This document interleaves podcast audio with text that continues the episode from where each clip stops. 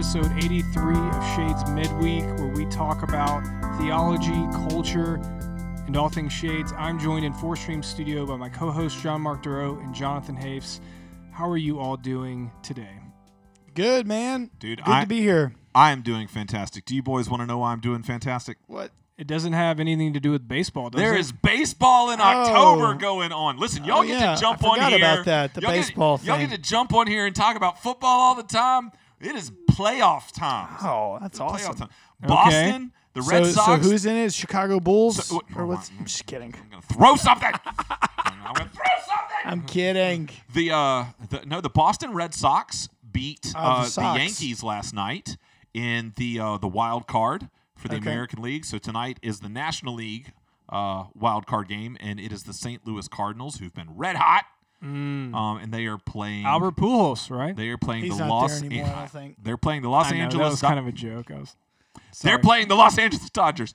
So I need everybody to root for the Cardinals tonight, which I normally would not say, but I want the Dodgers gone. Andrew Thompson. Well, the Dodgers Oh, won. wow. They won it all last year, right? Yeah. Yeah. See, I know baseball. Yeah. Yeah. I My just- neighbor is a huge Cardinals fan, so he'll probably be watching tonight. I'm well, sure. root I think if I grew up root in for the St. Cards. Louis, I'd be a big Cardinals fan. It's pretty cool. I've been to a game actually in Yeah. St. Louis. Well, actually, you were you were with me in St. Louis for that, Brad. That's right. But you weren't at the Yes. game. But I have been to a Cards You didn't game. go to the game with So- Jonathan? What had happened was No, we do not need to share the story. what happened was Brad and I were on a road trip uh, together, and I I, don't was like, I'm not going to that game. W- no, no, no. Here's what happened. We were not originally supposed to be together on that road trip. It was I was going by myself. And so I had scheduled on my way home to actually go through St. Louis because I have a really good friend uh, who lives there. And he bought tickets for us to go to a game and all that kind of stuff. Well, then Brad's like, hey, uh, it's turned out I can go uh, with you on this trip. Is that cool? And I was like, yeah. Yeah. It's just going to mean that for a couple hours in St. Louis, you're going to have to sit at a coffee house or something. So I prayer walked. You couldn't down- get a I ticket. You couldn't get in the game. No, I, I have have had to sit by himself. I have a really good friend in St. Louis. I did an internship in St. Louis for a summer, so I had a good friend, so I visited with him. So it was it great. is. Anyway, so yeah, baseball in October. The Braves. Uh, The Braves are doing good. yeah, we- right? our series with the Brew Crew, the um, Milwaukee Brewers, it will start on Friday. Friday. That's right. Yes, Friday. And uh, boys, I have a friend from seminary who called me the other day. So, so the series starts in Milwaukee. There will be two games in Milwaukee, and then on Monday uh, will be the first. Will be game three, and it'll be in Atlanta. My friend called me, and he got Go two- Brewers. He got. I'm For, for- I got family from Milwaukee, man. quit. You're a big, you're a big fan. I'm fan. walking. Who's your favorite? I'm sorry, I'm gonna have to pull for the Brewers. You know Who's your, what? uh, you know what? Who's your favorite player? on Roll the Brewers? Tide, John Mark. Listen, Roll I'm gonna Tide. have to pull for the Brewers. Who's that guy? The guy that got in trouble? I don't, I don't even the- want to talk about it. Cal What I He was Ripken. taking what steroids, I I, what? I was saying, we sound like a sports talk show right now, all yelling over each other. Yeah. What I was saying is that uh, he got two tickets to the game and he invited me to go. So um, I've rearranged my schedule and I'm going to go to the playoff game. Wow. Monday. Wow. dude, that's awesome, man. Sun I'm- That's Field. gonna be what? Yeah, Park. I've, I've been there. So here's what happens when your field's named after a bank that then gets bought out and merges with another bank. What's So the name of it's- the- the it's- field? Did they now? change it? Yeah, it's Truist. It's Truist Park. Uh, Oh, doesn't have okay. quite because the same because ring to SunTrust and another bank merged. I don't even know which one. And then the name of their after the merger is Truist, so changed. it. Makes sense. I saw Metallica there. So Did there you you go. Oh sure did. wow. There you go. All right, let's go to the email corridor. All right, um, we've got an email from Connor Gata. Yes, we love Connor. Uh, Dear Forest Stream Studio. A few days ago, I was driving and revisiting one of my favorite episodes, episode 34. Can we just recognize really quickly that he was revisiting an episode? He's a dedicated, That's- dedicated fan. I mean, I don't know if you're listening, uh, Sage, but Oh, I mean, he's re-listening. That's that's some challenge. uh, episode 34 four stream unity on apple podcasts and came across something special from around the one hour and six minute mark to one hour and seven uh, in the episode brad discusses the importance of unity within various christian worship traditions in a really special encouraging way Oftentimes, it is easy to grieve over the state of the body of Christ in America, but I found Brad's vision of a united and robust church to be really helpful. I would encourage everyone to go back and listen to this clip. So, yeah, definitely go back and listen to it. I thought about us listening to it here, but I just go search for it. It's out there. But then we were Um, like, it's Brad talking. It's not me or John Mark, right. so we didn't You know. and. Connor did such a great job at describing what was said. That's right. So Connor's always been such a sharp guy. I agree. And then Connor goes on to say, additionally, I love the podcast, y'all. It is really encouraging to listen to during the week, especially when I'm trapped at home sick with mono. Wasn't Ugh. expecting mono Keep up right the good there. work. Love y'all. Yeah, mono. Turns out that people also get sick of other things, and uh, mono is one of those things. So- When, I think I had mono, and it's horrible. You have zero energy, and it just keeps going. Right. I can remember at one point thinking, "Am I ever going to be able to make it through a full day again?" So hang in there, Connor. Yeah, I actually emailed him back because he just sent this yesterday. Um, and I emailed him back, and he said that he is uh, recovering, so he may be here on Sunday. Oh, He's doing much better. Okay, good. already, So awesome. Yeah, Well- I'm glad to hear that. Seriously, Connor, thank you for your email, man, and just for being so encouraging. I mean, it, it, it's it's nice for anybody, I think, when you hear encouraging words. And even though we joke around a lot here on the show, um, you know, Brad, you, you really do have a, a way, I think, often of talking about and describing uh, the unity of the body of Christ in a compelling way that's that's biblical. And so I just wanted to affirm you and affirm what Connor was saying and make you feel really awkward right now. Wow, Um, man, But, I'm just uh, gonna receive it. but yeah, you know no, what Gordon Bowell awesome. says? Gordon Bowell says, "How we receive gifts from one another is how we receive gifts from the Lord." Yeah, you've told me that before. Woo! So you better just receive it. Put that in your pipe and smoke it. we love it when people write into Shades Midweek. So you We can do. email us at midweek at shadesvalley.org. but Uh, only if it's affirmation like Connor. And we, we're on a good roll too. I, I feel like there's been several weeks back to back where we've gotten at least one email that we've been able to read uh, each week. So that's just a lot of fun to be able to share that with everybody. That's right. So that's all for the email corridor.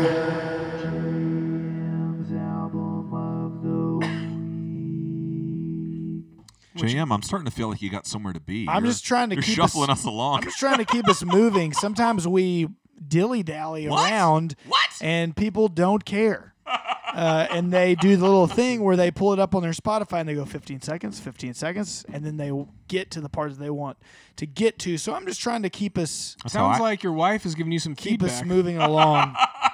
Uh, no, she did actually. Uh, speaking of, she did text Jonathan and I separately as she was listening to last week's episode, um, and thought it was funny that I wore a tank top, a black tank top, uh, to the first time I met you, Jonathan, and. Uh, I was actually thinking about that, and I don't. I do not think it was a Metallica tank top. I used to have an Obey. Obey propaganda is a There you go. uh, they make T-shirts and things like that, and it said "Obey" on it, so that's probably yeah, what I had. you were just on. showing up in weakness, you know. So Obey. That's happened. Um, that's happened more than once. When Ashley thinks that something's funny on the show, she'll text, and she's kind of more texting John Mark, I think, than she is me. But she includes me so that I get to enjoy Just so that you can the see. commentary, and it's hilarious. Yeah, That's we fun. we do that from time to time. I love it. Okay, today's album comes from Brandi Carlile, who uh, is a singer songwriter that I really enjoy. Americana, uh, kind of alternative country. Um, she's just an amazing songwriter and an incredible vocalist, and she just put out a new record called "In These Silent Days." Uh, just came out last week. It's got some great, great songs on it. I'm still making my way through it. I think it's one that you can sit with, really uh, just read the lyrics and um, dive into what some of these songs are about. There's a couple of highlights for me. Uh, one uh, highlight is a song called Mama Werewolf, which I really enjoy just with Halloween coming up. Um, so, this is a little taste of uh, this song called Mama Werewolf. Your mama is a werewolf with long, sharp teeth. I like I'm it up all already. night when the world should sleep. I curse the darkness when it's killing time. I got a river of fear running through my mind when the moon shines through those party oh, yeah. I hear the call and I howl out loud. I stalk the street. Great production, great band that she has, great voice, amazing. that sun will rise, but that sun don't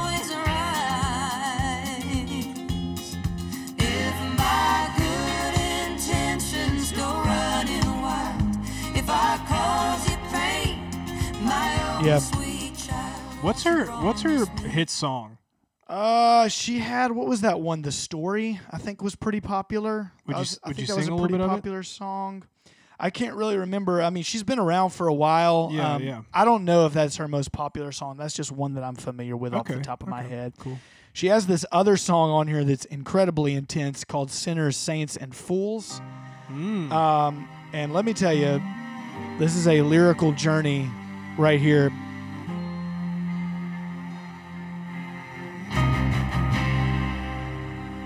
Where the winds of change were blowing, there lived a God fearing man. He was turning through his Bible when he came up with a plan. He painted up a sign and held it high above his head, waved it proudly in the air, this is what it read.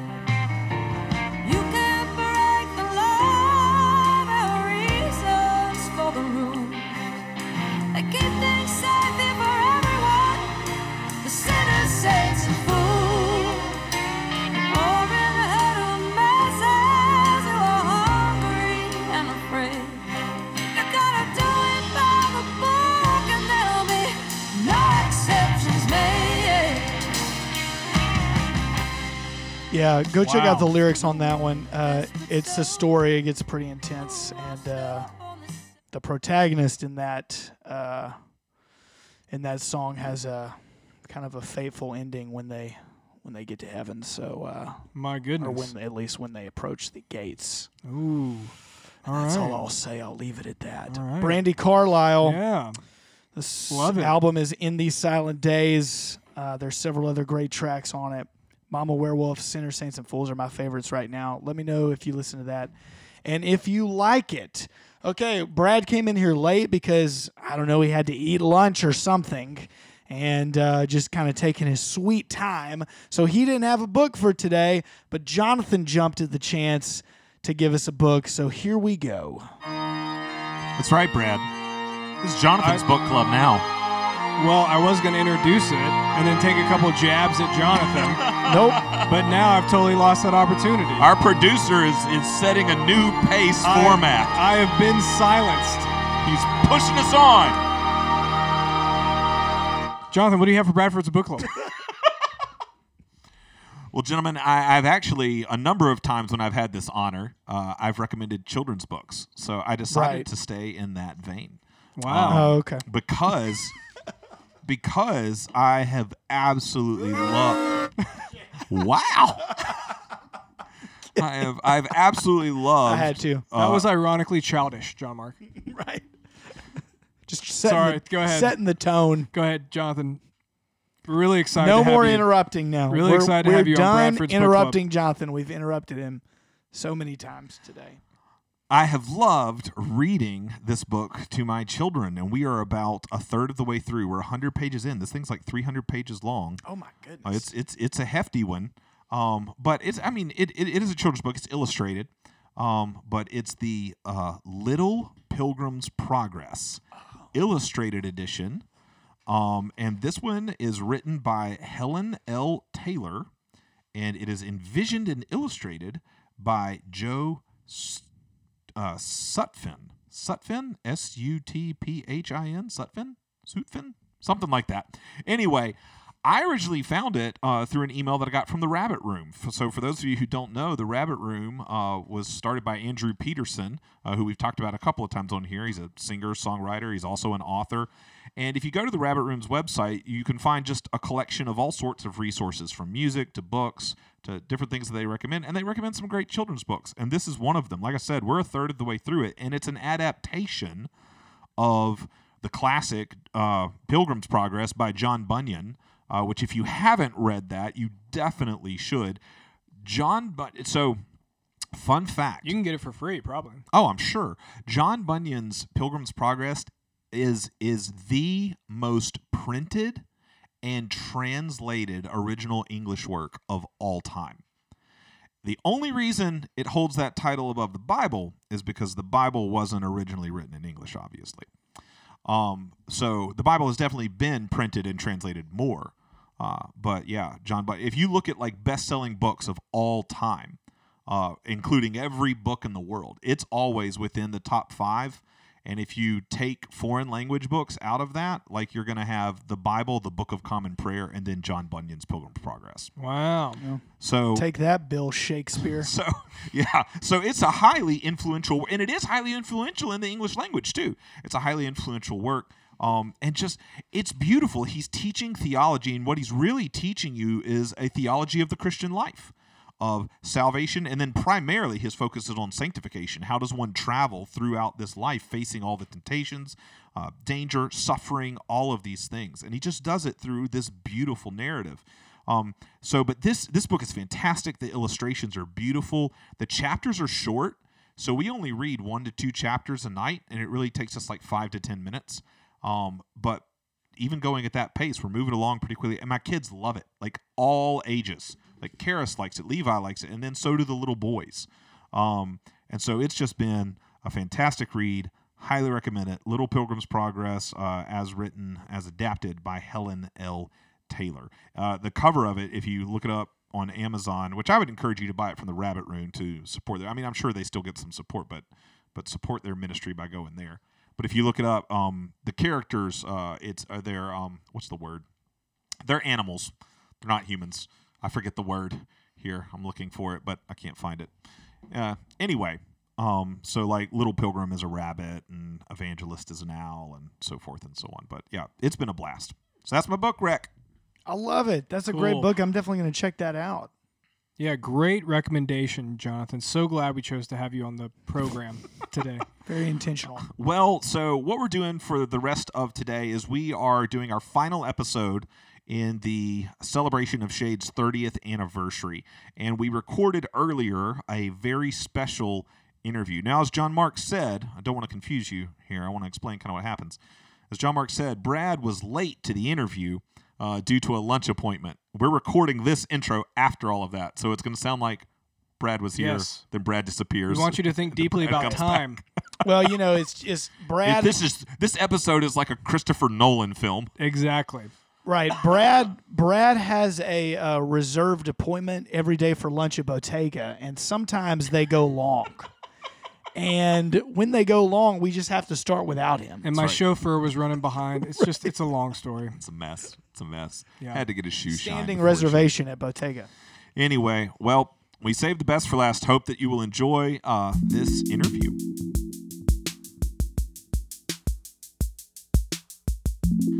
So today on Shades Midweek, we are incredibly excited. For those who have been listening over the past several weeks, you know we've been doing a series celebrating the 30th anniversary of Shades, and we've had an interview with John Hudson about the building. We've had an interview with some longtime uh, members, and then John Mark Brad, myself reminisced last week about the the last 10 years, but we have saved the best for last. Um, and so, for our final interview in this series, we have with us today none other than the longest serving pastor of Shades Valley Community Church, Mike Garrigan. Mike, thank you so much for joining us via phone today. You're welcome. Glad to be here. Uh, you're on the road, correct? Yes, we are on the road. Oh. We uh, we just made our maiden voyage. We bought a travel trailer, and we uh, this was our maiden voyage this week to try to learn some things and figured it all out. And we went right into the belly of three days of thunderstorms. Oh, wow. yeah, a learning curve. So now we're we're heading for somewhere sunny. Right. Right. Living living your best retired life these days. Oh yeah, definitely, Oh, that's definitely. Everyone should look forward to retirement. uh, so, I think a, a pastor friend told me that, uh, that in the Old Testament, or I guess in, in New Testament times as well, that the priest retired somewhere around age 40. I, that sounds better to me every day. Yeah, right. Oh. Oh, Man, well, Mike, we're we're excited that you're uh, that you agreed to let us interview you, and and the way we kind of wanted to start was uh, we know obviously there are so many relationships you have uh, with people uh, here still in Birmingham and at Shades, and by the way, any of them that know we're interviewing today, all of them said hey. So just a big, large collective hello from every single person you know in Birmingham because I will forget and leave somebody out if I try to name them individually. Yeah. Oh, Um, that's nice. Thank you. but uh but there are also you know there are a lot of uh, newer people that have become a part of the shades family over the last decade um, and so for their sake as well as for mine and john marks who are here right now we thought it'd be good to start just by asking if you'd share with us just kind of a little bit of your story uh, before shades so like kind of how you grew up and maybe up to the the point in your life that you got into ministry and uh, up up to the point before you really began to come to shades Okay, trying to do that in kind of a nutshell. So I was I was raised in a church. Um, I didn't come into a personal relationship with Christ until I was a student at the University of Kentucky, and uh, and so while I was there, I was majoring in pre med. I always just wanted to go to medical school. Didn't care about anything else. And uh, came to know the Lord and started having a desire to do ministry along with the fact that I realized I really had no science mentality, so I probably wasn't going to go to medical.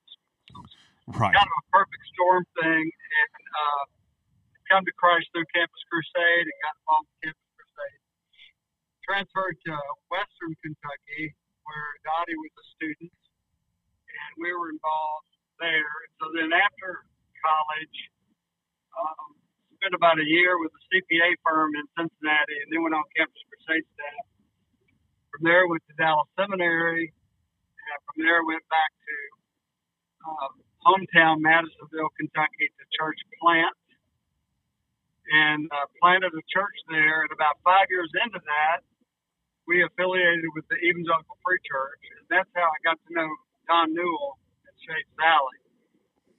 And so, uh, after 12 years in Madisonville, I uh, began to feel like the Lord was calling us uh, somewhere else, and happened to be at the same time that uh, Shades Valley was in search of a pastor. And because of the relationship I had with Don uh, through the Free Church District, uh, I don't know if I talked to him first or he talked to me first. But anyway, we ended up coming to Birmingham for kind of a spy out the land time and uh, met with the elders at Shoney's over coffee and dessert and just talked about church. And uh, one thing led to another. So they asked us to come in March of 1993. And I will say that I wasn't the first choice. Uh, there were the church. The church was in some challenging positions at that point in time, and there were several guys in ministry that they they knew well, and I, if, if I if I remember rightly, I think that they really wanted them to come, but nobody would come, and so I always kind of joked and said that they, they found me at a travel agency because I was the last resort. but anyway, we got there, and uh, Don and I uh, co-pastored for a while. We had a we had a you know a history and a good relationship. So that's how we got to Shades Valley right before the winter storm of '93. right which people still talk about Yeah, yeah, it was big. no i don't It was big. I don't say this to hurt your feelings at all, but in the winter of 1993, I was 10 years old. That's why I get to be retired now. for sure, for sure.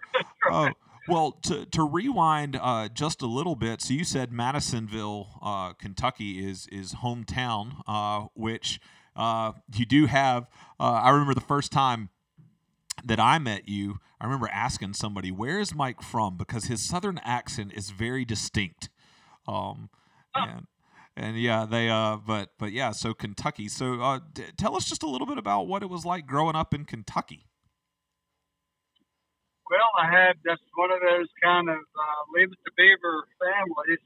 Uh, my mom was real involved with us, and my dad worked all the time. I'm the youngest of, of three, and uh, my next brother is only 10 months older than I or me, whichever's the right way to say that.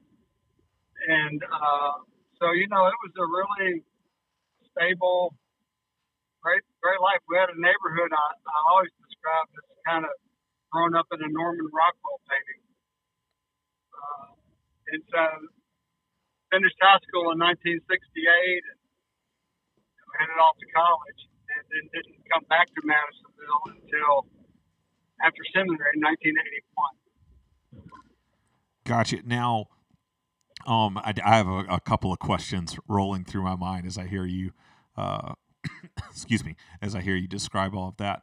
The uh, the first one you said you grew up in church. Am I correct? I, I, feel like I remember this, hearing this from somewhere. Did you grow up within the Catholic Church? I did. I thought I thought that was the case. And so, so at what point did you come out of that into Protestantism? Was that uh, in college through Campus Crusade?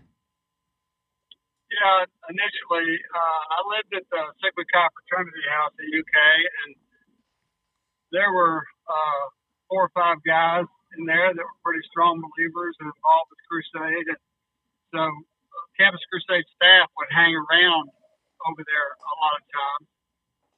And I was really kind of in a heavy pursuit of a relationship with God. There were things about my life I didn't really like. And uh, so I had started going to uh, Mass each day at the Newman Center and just kind of in a search. And uh, I think what all that led me to understand is that I had a relationship with the church. I could have a personal relationship with Christ. Hmm. And so, um, uh, March 26, 1970, to be specifically, I laid in my bed at the fraternity house and I said, Jesus, I believe you're God. Come into my life and change it. And so from that point on, I was involved. Um, so went home, told my parents what had happened. My dad was kind of like, "It's your life, you got to live it." My mother was kind of like, "I'm a failure as a mother," no. and uh, you know, because that was a big thing, and I wasn't, sure. I wasn't leaving the Catholic faith then. It really wasn't for about six or eight months until I just had to make a decision about some of my beliefs.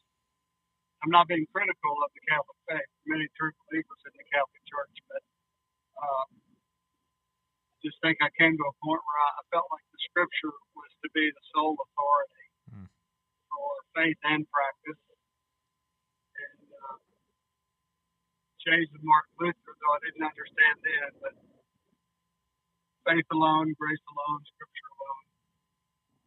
Right that was kind of the, that was kind of the journey.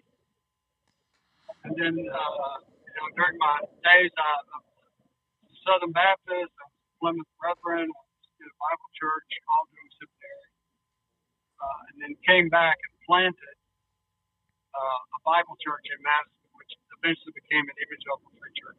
Gotcha, gotcha. Yeah, I didn't know that you had uh, any history with Plymouth Brethren. My my wife grew up not in the Plymouth Brethren, but but the churches were basically an offshoot of Plymouth Brethren, so a lot of similarities there. Not many people are familiar yeah. with Plymouth Brethren. No. But I also no. didn't. I love how I'm learning just all sorts of little tidbits as you talk. I had no idea that you were uh, Sigma Chi uh, fraternity.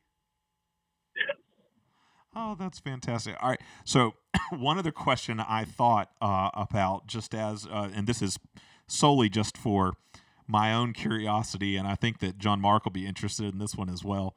So, you said you graduated high school in 1968.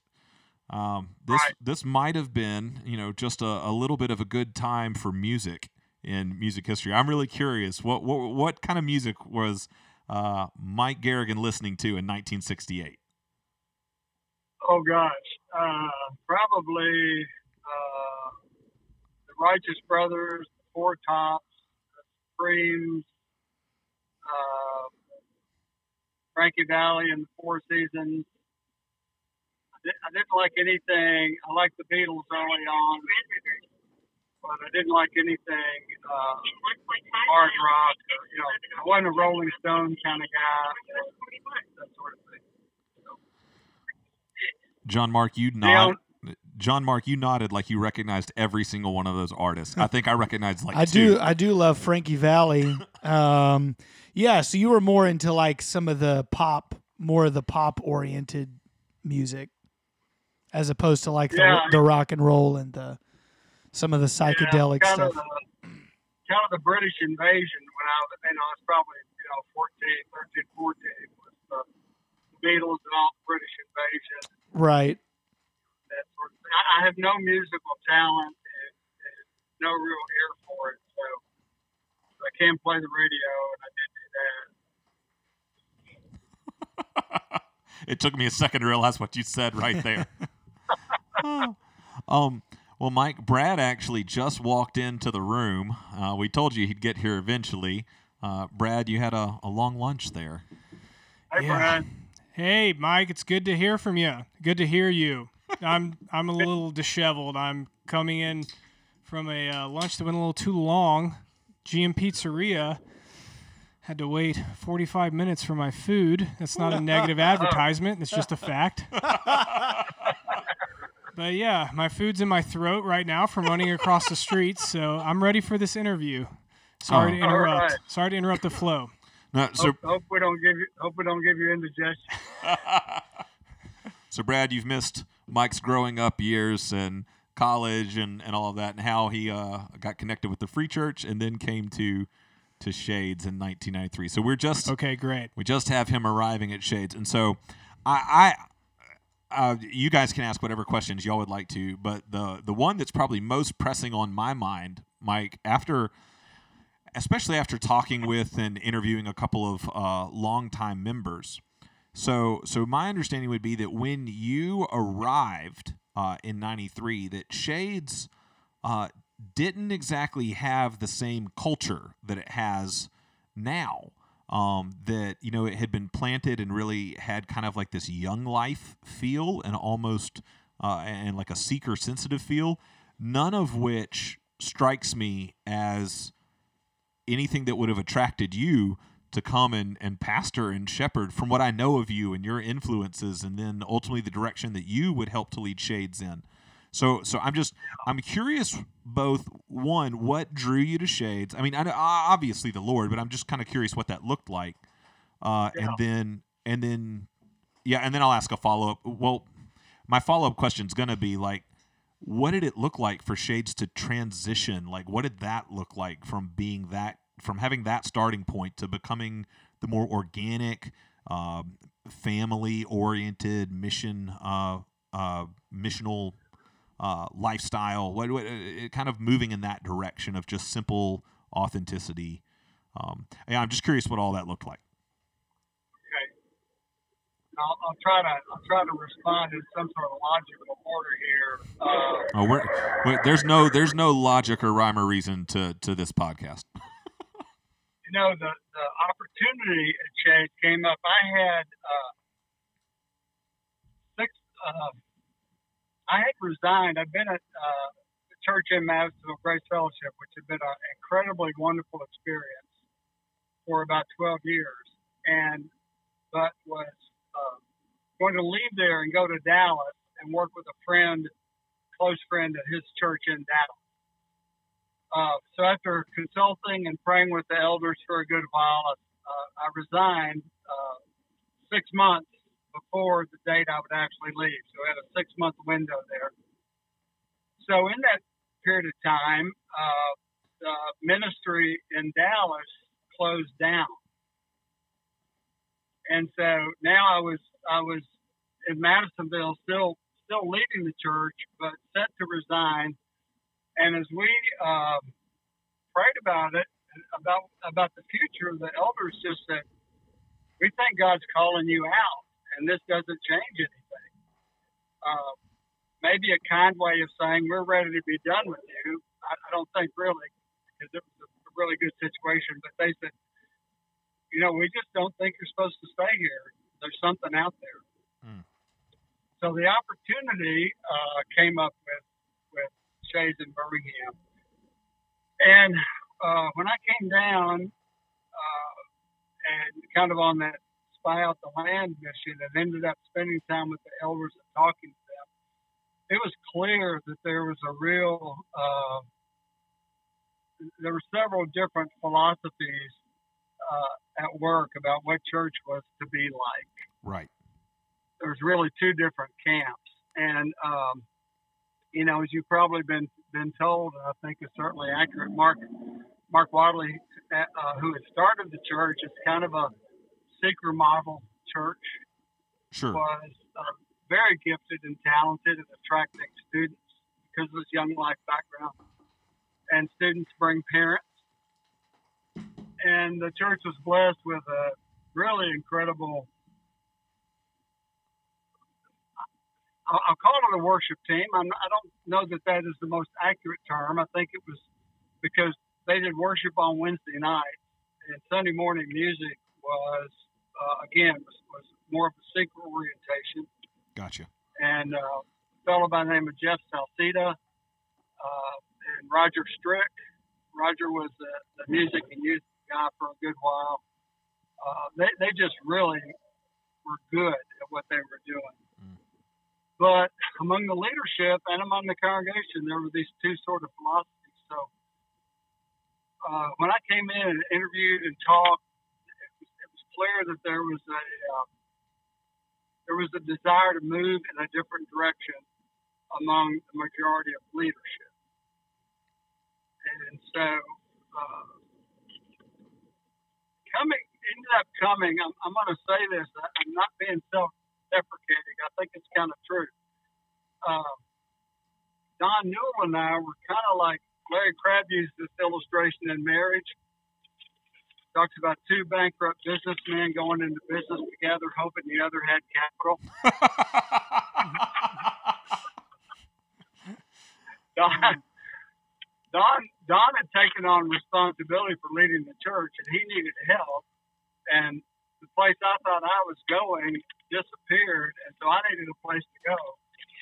And you know, in the midst of all of our uh, the things we're aware of on a human level, God has a, a more sovereign plan going.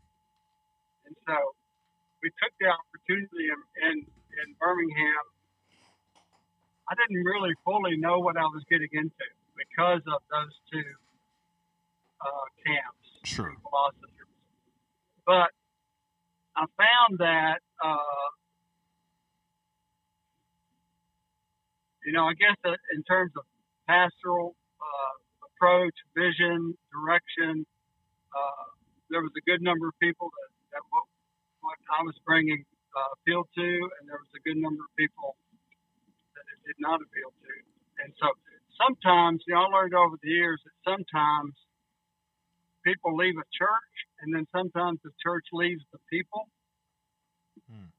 And I think both of those things happened in those early three and a half or so years of Shades. Um, but we very successfully ungrew the church. we've Like, had we weren't failing. We, have had We those time failing periods. Yeah. So uh, anyway, it took a while, and actually, I don't know if I should get into this. I don't really want to say too much, but there was a time when I went before the Lord, and I just said, "Lord, what have I done? I mean, I brought my family into this. I'm in way over my head. Uh, I don't know how to lead this, and uh, the Holy Spirit actually gave me a vision." Mm. uh, the next uh, seven years. And it was something I was able to write down and take to the elders. And the, the, the, the baseline of that was it's going to take six to eight years to bring about what I put in your heart for the church. So endure. Mm. And it was really that word from the Lord that provided the strength, not just for me, but I think for the elders as well, for us to keep on keeping on through those difficult times. Right, Mike. It. Uh, I, I, we may have to talk to you off air sometime and get some more uh, some more details because just even just hearing you say uh, that you had those times of going before the Lord and just those those admissions of weakness and I don't know how to lead this like it comforts me greatly because I think I feel that way all the time. So I felt I felt uh, I felt all, pretty much always inadequate. Mm. I think that's one of the fruits of the spirit. right. Just didn't get included. oh, oh, man. First beatitude, right? Poor in spirit. oh. Well, you know, when I when I got ready to go to seminary, and I was really convinced I was supposed to go to seminary and uh, pack up a family and go, and uh, everything circumstantially that could go wrong had gone wrong. I mean, and so I, I remember the week before I was supposed to leave, and uh, our house hadn't sold, and we didn't have any money, and there was just I had been injured at work and was on crutches and uh, I was just crawling out to the Lord, you know, and He gave me, uh, you know, James James one, count it all joy when you encounter various trials, knowing the testing of your faith produces endurance. Mm. And I wasn't very good at listening to the Holy Spirit, but I felt like the Lord said, endurance, not detours. You're going to need it. And uh, I can tell you that, that that scripture, along with a couple of others, uh, like Psalm 27, I, I, I see the goodness of the Lord, and I would have despaired if I had not believed. I Mm. see the goodness of the Lord in the land of the living.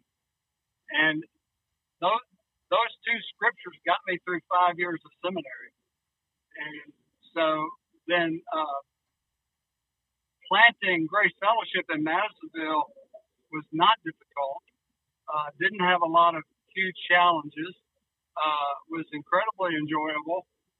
And so then uh, when I got to uh, what one friend uh, kindly described as Birmingham hell, when I got there, all those earlier lessons had to be relearned. Mm. And you know, uh, I mean, Shades was a, Shades was an incredible place, and it just had to. You know, I had I had to come to a point to a point personally of saying, and this is part of this seven year process, and kind of an an inner healing process, if, if that's okay to say that. Uh, I had to come to a, a greater place of peace where I was I was okay with who I was and what I could bring, and that meant being okay with what I couldn't do Mm. and couldn't bring, and that the chips had to fall where they may. And so I went I went through a little bit of time, uh, soul searching, and thought. In fact, at one point in uh, '98, uh, I thought I was done completely with ministry. I thought this is this is killing me Mm. and uh, the Lord did some things and brought about some some healing and some changing of perspective, and that and that kind of opened up. It was all part of that seven year vision, Wow. and then things began to open up. And uh, I was convinced. I don't want to give too long of an answer, but I, I really was convinced uh, at one point that uh, a really a really strong ministry among the men of the church. It's going to be an essential thing that had to happen. Mm.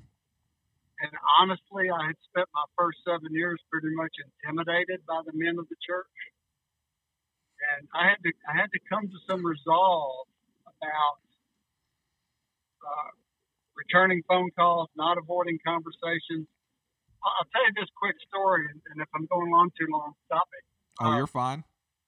but about five about five years in, we had a, a secretary. We had a wonderful gal named Cynthia Tidwell, who had left the real estate business and come to work for the church at a, a much lower salary to be our office manager and secretary.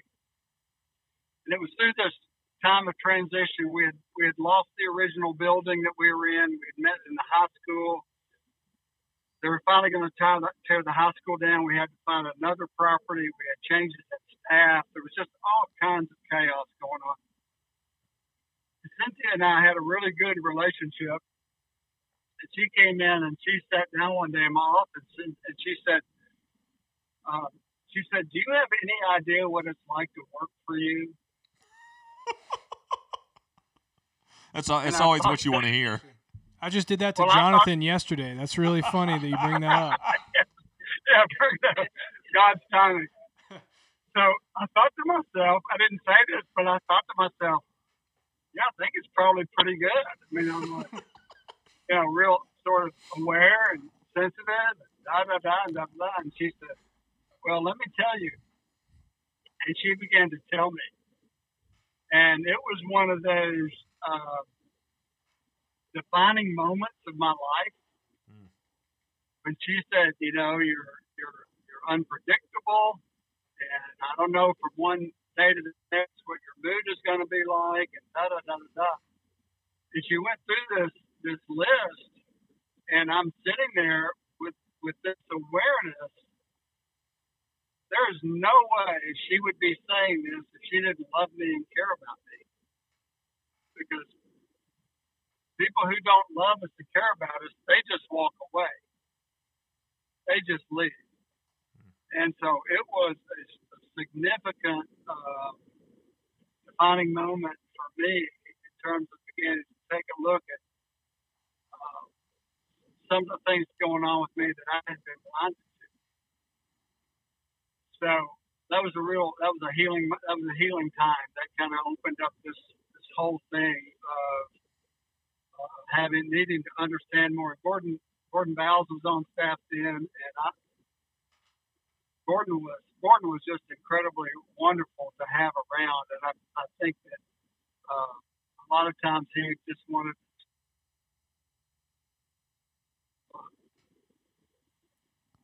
Trying to thought why I was even saying that.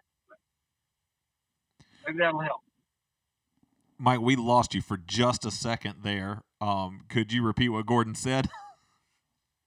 Yeah, I just said Gordon was such a, a wonderful person to work, but I, I think that I probably frustrated him a lot in a lot of my ways. And uh, but he he remained uh, a, a good friend. It was so good to see him at the 30th reunion because I hadn't seen him in a long, long time. Yeah. and Gordon uh, because we had financial setbacks. In the early days of Shades, there were some deep. When you when you had a whole lot of kids coming and and younger adults and whatnot, there were some deep pocket donors that really carried everything for probably four or five years. Hmm. And as they began to move away either from the church or from Birmingham or whatever, uh, we had to we had to adjust majorly financially. And part of that was cut back staff, Right. And that's when uh, I hope we helped Gordon launch into private practice. Well, yeah, I, we all, all, of us know Gordon, and all of us would just absolutely affirm what you say. It, it was so great to have him back this uh this past Sunday, and he's he continues to be a resource for Shades and for us. Uh, we refer to him a lot or call him for advice a lot, and so Yeah. Oh yeah. um so he's a, he's a real he's a real gift to the body. And then what happened after that, after after Gordon left, is uh, Ed became available, and we had the opportunity really just to have Ed half time. And so yeah, we've got uh, some you know, complaints to file about that. Um, no, no, we're super thankful to have Ed for as long as we did. I, I tell people, you know, Ed was on staff for at least the first for seven years, maybe after I, I, showed up. He just retired in 2019. Um, yeah, he was he was around a good while. yeah, yeah. Yeah. For, so for seven years, and I, it, it was just incredibly so valuable um, to to have someone who had been a lead pastor before. I'd never been a lead pastor before, and I, I tell people it was almost like Shades had employed uh, a counselor for me to, to just be on staff. I felt I felt like when I left and, and left somewhat uh, abruptly, sooner than planned, uh, because of family situations, uh, right. that that was going to be uh, it was going to be the, the, stable element that would allow the mm. elders mm. to move forward without having to make fast decisions. Right. Because they had, had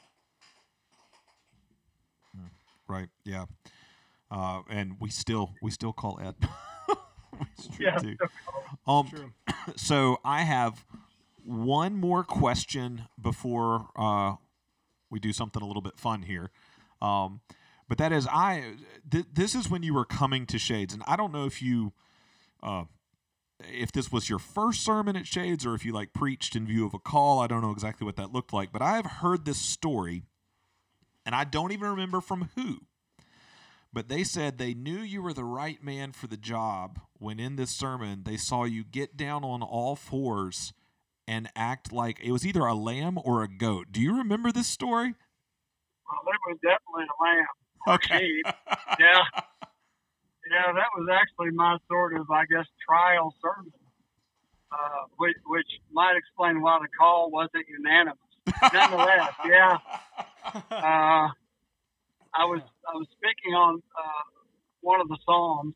Uh, I don't remember which. I'm sure nobody else does either. But uh, and it was sort of one of those spontaneous, impromptu things that, that became a folklore. Yeah, it's true. That's awesome. And they still and they still ask me to come. Right. right. Oh. But the elder, the elder, who's a dear, dear friend, who, who called me to let me know that they had voted uh, for me to come, was was very careful to let me know. Now, this was not unanimous. There's some people that don't want you, and he he he felt the responsibility uh, pretty much the whole time I was there, so that I wouldn't get the big head about anything right. to to uh, say things like that to me. And uh, I loved him for it. I kept saying, "Listen, I'm I'm insecure enough. I really don't need to hear that." But Oh. you know, that's how that unfolded. Yeah, I I don't know many many calls that are unanimous. When when I came, uh, so Lance Humph was the head of the uh, uh, not the elders, but of the search team. And when Lance, Lance was the one that delivered me the news, and when he did, Lance gave me percentages. Like, here's the percentage that voted yes, and here's the percentage that voted. And I was like, well, thanks. Yeah, But yeah, Yeah. definitely, definitely humble you. Well, Mike, so we have something fun that we do with everybody that we interview. Brad, do you want to introduce this? Yeah, Mike, it's something we call a lightning round. oh boy. Oh yeah, it's got a theme song, Mike. It's got a theme song and everything. So, Mike, are you familiar with the lightning round? Uh, from somewhere, yeah. But, but maybe when you did, did you do it with John Hudson? I heard that podcast. Yes, we did. We did. So essentially, what we do is we just fire a bunch of questions at you, and you answer with whatever comes to your mind. And then we Okay. and then we might ask some follow up questions. Okay. All right. All right, Mike. Uh, how do you like your eggs? Scrambled. Do you like coffee? And if so, how do you like your coffee? Black. Me too. My respect level just went through the roof. All It's the only way to drink it. Mike, name a pet peeve that you have. Oh, um, nothing comes to mind. I have them, but I, nothing's coming to mind. Okay. What was your favorite toy growing up? Uh, my rifleman rifle. Oh, that's awesome. Do you still have it?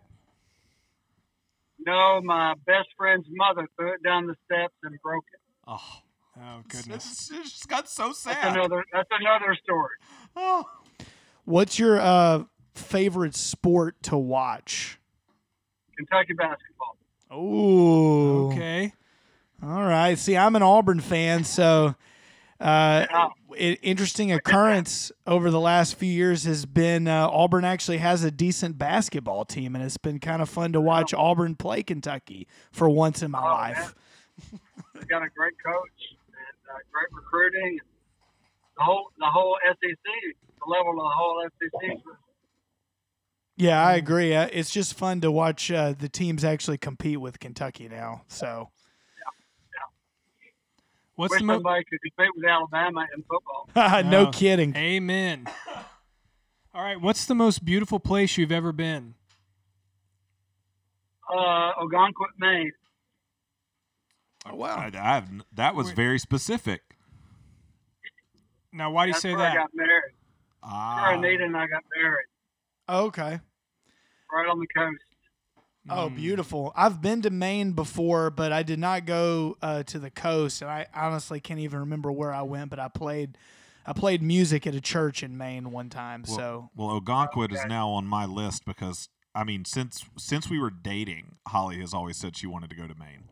So oh, that's cool. So Ogunquit's Yeah. on my list, Mike. Well, Mike, if you could, if you could go anywhere in the world on vacation, where would you go? Uh, Ireland. Oh, yeah. nice. I was I thought he was going to say Ogunquit, Maine. If you could, if you could have dinner with any three guests of your choosing, dead, Uh, or, dead or alive, right? dead or alive, from any point uh, in history, Outside the Bible. excluding people from the Bible, who would you have over for dinner?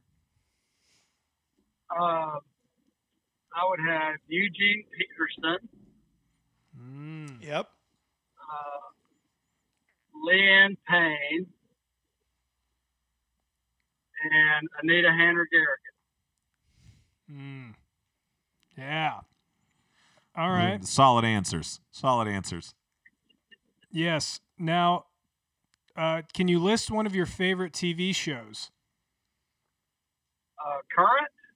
It can be current or All a time. TV show from your past. favorite TV show. Um, well, I'm not being very lightning, am I? Uh, more than more than some others. Yeah. TV show. Just don't watch much regular TV. Okay. Um, what What about a movie? Okay, Field of Dreams is my absolute favorite movie. I can I can name you all kinds of movies. Uh, Field of Dreams is my favorite movie. baseball movie. You'll see that. You'll see that baseball movie. Mm-hmm. Cry, Cry the Beloved Country, uh, Family Man, and The Mirror Has Two Faces. Would be uh, four movies I just could watch over and over and over again. All right. Random question. Would love your opinion on this. Is it okay to double dip at a party? Absolutely not. You can you can dip and then you can break off part of the chip and re-dip the unused part. Yes. No double dipping ever anywhere. I'm with you 110%. Oh, Oh, what can you do with those people who double dip? all right, Mike. This one's for me. Where where do you buy your glasses? Well, uh, my last pair of glasses I bought from Glasses USA online. I have uh there there was a particular I don't know if this was your last pair but there I love round glasses and there was a particular pair that I, I used to see you wear all the time and I was like where did he get those those are awesome Okay, those came from Lens Crafters. Okay those are those Yeah. are on the more expensive side than the glasses you I've ordered from Glasses USA before Yeah, You can get those. Uh, you get those at Lens Crafters. Uh, sometimes I have to order them there. But All right. How Yeah. about favorite Birmingham restaurant? oh, cheapers. Been a while, you know, but I'd have to say Tortuga's Pizza. Oh, okay. nice All right. Then, in uh, the same vein, what would you choose for your last meal?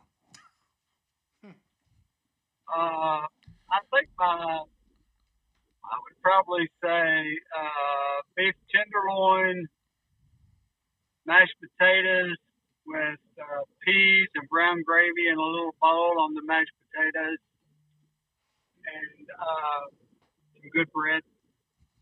it feels like you've given this a lot of thought no I'm just kidding no no that's awesome I love it All right. I think I have one more. Do you guys have any more?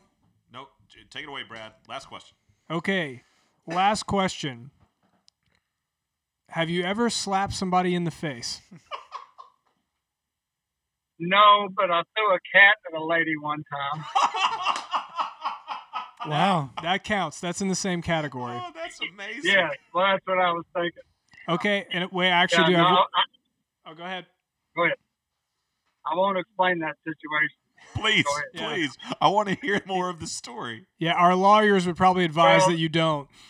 It was a couple. It was a couple in our church who who'd had problems for a long time, and the uh, honestly, the husband was a real sweetheart, and the wife never believed she did anything wrong. And uh, I was called in for some crisis counseling Hmm. uh, at their house. And and they were sitting there, and I was I was trying to appeal to her about maybe owning a little bit of responsibility. And this cat, their cat had jumped up in my lap, and I was kind of stroking the cat, and I was talking to her, trying to come let us reason together, you know.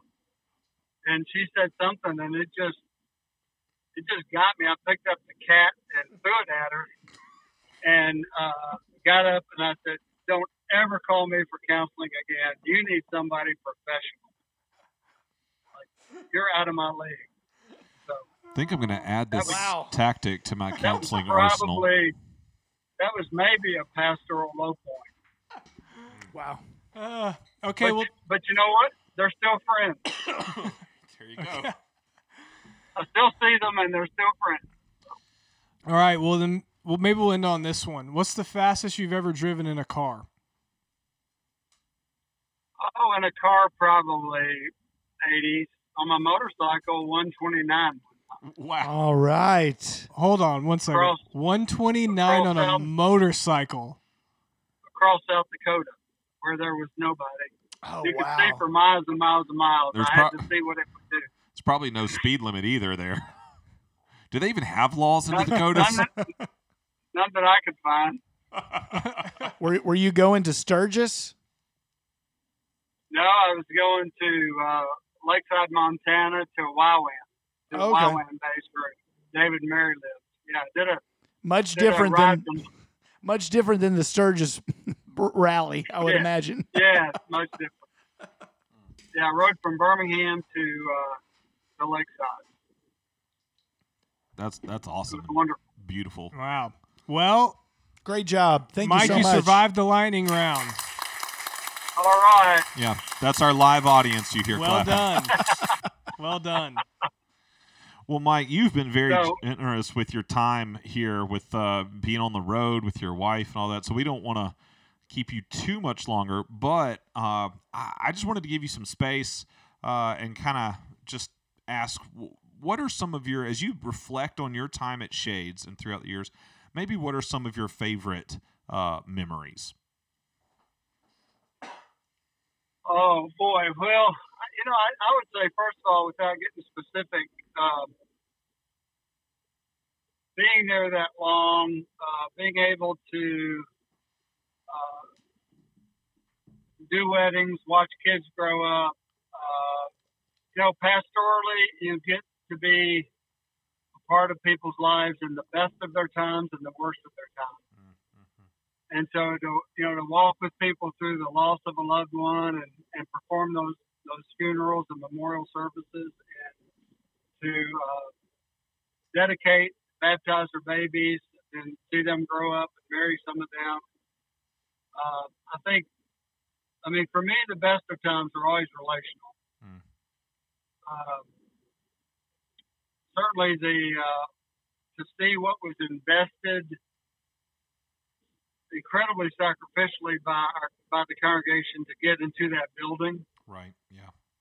to see how God moved. And, you know, when I listened to John Hudson's podcast, I just teared up two or three times thinking about it, thinking about what was what it took on behalf of people.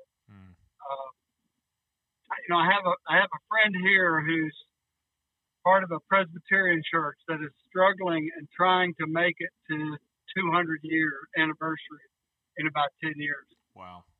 And he said to me long, long ago, I was asking him how things were going, and he said to me with tears in his eyes, he said, You know, we, we stand on the shoulders of generation after generation of faithful believers who have been a part of this church. And he said, I just can't stand to see it not make it to that that mark. You know, and I thought Shade stands on the, the current congregation stands on the shoulders of at least one generation, you know, over the 30 years. Yeah, absolutely. And so that, that was that was an incredible joy when we were able to get in there and start using that using that building. So that would probably physically be the greatest milestone, but most of all, my good memories are, are relationships. Mm.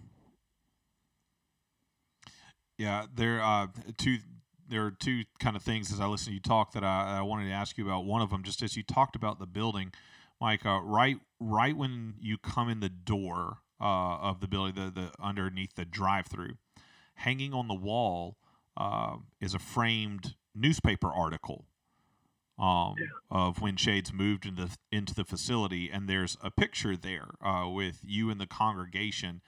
Um, and everybody's there's no chairs in the sanctuary yet or anything like that. Everybody's standing. I've always wanted to ask, like, is that a picture of the first time y'all worshipped in the facility? It was the first time that they they gave us permission to be in it uh, with a certificate of occupancy. We weren't ready to meet yet, but uh, we came together just for a little worship time and prayer time, celebrate it. You know, it wasn't the first service. Right, right. So, listeners, over the course of trying to ask Mike this last question, uh, we kept dropping the call. He's he was driving through some really rural area, and so uh, John Mark has done his professional best to clip together uh, w- both me asking the question and Mike responding. But realize if it sounds a little choppy, it's because we kept dropping the call. But we've put it together as best we could for you. We heard that Shades used to do this hoedown event. Um, and we we have been talking about resurrecting the Shades Valley Hoedown, and I just wanted to hear about uh, those experiences uh, from you, what those were like. Well, that was uh, just a great time that we'd have down at the Rossers farm. I mentioned them in my message last week. And uh, really, yeah, it was just kind of like everybody to have a have a big uh, metal kettle there on the fire, and everybody brought whatever they wanted to bring and dumped it in, and uh, had great music and uh, yeah, just just some good times. I think I think that early on in uh, the life of Shades, we learned that we didn't play enough. Mm. We, we just needed to be more playful and just have fun together. Okay, guys, I'm, I'm in the real backwoods here, but Oh, you're fine. Um, we just wanted to. I mean, I'm, I'm sorry we're having so much trouble with dropping the calls, but thank you so much just for sharing with us about your time at Shades, the history of Shades, and even uh, the little bit that we were able to, to talk to you about the things like the hoedown right there. We just appreciate your time, Mike, and just respect you so much, and are so thankful for you and all the others who've gone before us. We we are blessed because of God's work through through you and through others. Well, I know that, that uh, God, blessing you guys. We're for the church. Continue Awesome. Well, thanks, Mike, so much for your time. We hope you enjoy your trip. This has been another episode of Shades Midweek, 30th anniversary.